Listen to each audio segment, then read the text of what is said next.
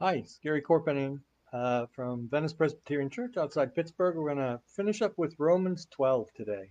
And if you've been following this or you, or you want to go back over it, I, um, you can find the beginning of it somewhere back in around the Pastor Gary Pastor Gary's uh, video notebook, number 22 or 3, something like that. But uh, today we're going to just finish it up, and I want to point out this wonderful parallel between um, Romans 12, uh, verse 1, and Romans 12, verse 21, the first and last verses. The first verse begins, reads this way Therefore, I urge you, brothers and sisters, in view of God's mercy, to offer your bodies as a living sacrifice, holy and pleasing to God. This is your true and proper worship. And then verse 21, the last verse says, Do not overcome, do not be overcome by evil, but overcome evil with good the whole chapter really is about how uh, we are to bring our lives into alignment with, with God. Paul wants people to be able to see God's character when, when they look at us. And he, he points that out in verse, in verse 2, um, where he says, If we conform our lives to the ways of this fallen world, no one really will be able to see God in us. Instead, we have to be transformed by the Holy Spirit so that we live an, an entirely different way, in, in a way that the world really doesn't see anywhere else. That we are unique in that sense, where our lives are transformed. Being lined up with God brings our lives into submission with God's will. That's what it means to be lined up with God, is to have your lives in submission with God's will. It means making God's preferences what guides our lives and not our own preferences. Is really hard because our world's constantly trying to convince us to follow our own preferences. God's saying, no, follow mine. Let me transform you so that your hearts follow me. Now, sometimes that that means doing what God wants, even though we really, really want to do something else. And we've all experienced that. I, I experience that all the time. When, when I, I, I'm, I'm called to follow God, what God wants, even though I really want something else. It's exhausting if we try to do it that way. And ultimately, God's plan is a little different from that. Instead of just gritting our teeth, God wants says, "Let me change you. Let me transform you. Let me give you new desires and new preferences." Uh, not just new behaviors, but a new desire. God wants us to change on the inside so that, that we come become more and more uh, come, come to that place where we more and more we want what God wants. We prefer what God prefers. We desire what God desires. And that's what Paul's talking about there in Romans 2 when he talks about being transformed. It's an inner transformation of our hearts. Our, our transformed lives are not just for us, though. As I said at the beginning, our transformed lives are so that other people can see God in us. We become a picture of who God is. They can see what he's like. Our lives are intended to be a kind of window that lets people see God in us. They look through us to see God.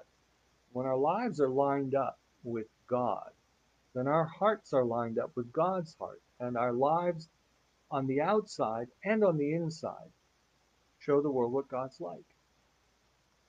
If you're a disciple of Jesus, then um, then that should be true of you. It should be true of me. And and it can be more and more true as we allow God to do that work of transformation in us. Get that by spending a lot of time with God. Paul writes about what it looks like here in Romans 12. If we really meditate on this and, and, and learn from this, we get a guide for what the results are like when a life is transformed. And it's it, it's um, it's it's far more than what we do uh, it's it's more about let me say it this way it's more about what we do than about what we do not do. There's a good chance if you ask someone in the street to tell you what Chris tell you about Christians he or she will give you a list of things that Christians are against. And unfortunately we we often we Christians often do that. We we will especially here in America I'm afraid present ourselves in this way. We say well we're against this and we reject that and we're opposed to this now, of course, there are a lot of things that we should be opposed to, to be sure. But Paul wants to take that emphasis in a different direction. And here in Romans 12, we see that. He presents the Christian faith more in terms of what it's for, what it is is in favor of, uh, more in terms of what Christians uh, do rather than in terms of what they do not do. That that's the focus. That Christians are people who love others.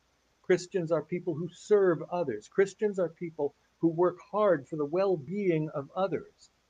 That that's how we define our, our identity. That's what we should people should see in us.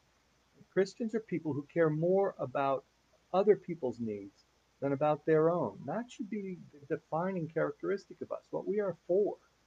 When we emphasize what we are against, we may be able to sort of show the world what God is not. But in order to show the world what God's heart is, what he is like, we have to emphasize what God and what we are in favor of. We have to emphasize the positive acts of love and service and self sacrifice. God has shown us on the cross that Christ, in the cross of Christ, that, that he will conquer the world through the living out of love, self sacrificing love. And so Paul ends this chapter about the true Christian life with an exhortation to follow the example of Christ and overcome evil with good.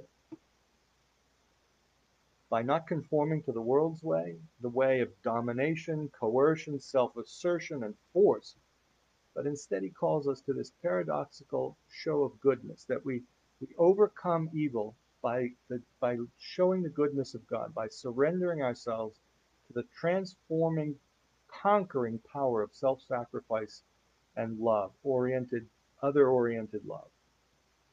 Love for our friends, love for our neighbors, love for the stranger, love even for our enemies. A love that brings well being and flourishing to everyone we encounter. And in that way, and only in that way, will the world see the kingdom of God. That's our calling. Let's live that out. Let's pray. Lord, help us to overcome all evil with an overwhelming show of goodness and love. It seems strange to the world and often strange to us, but Lord, that's your calling, and you've shown us in the cross of Christ that it is the only way. Help us to follow that in Jesus. Amen.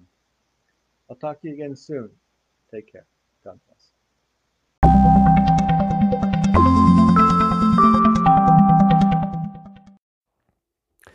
Thanks for listening to this episode of Pastor Gary's Audio Notebook.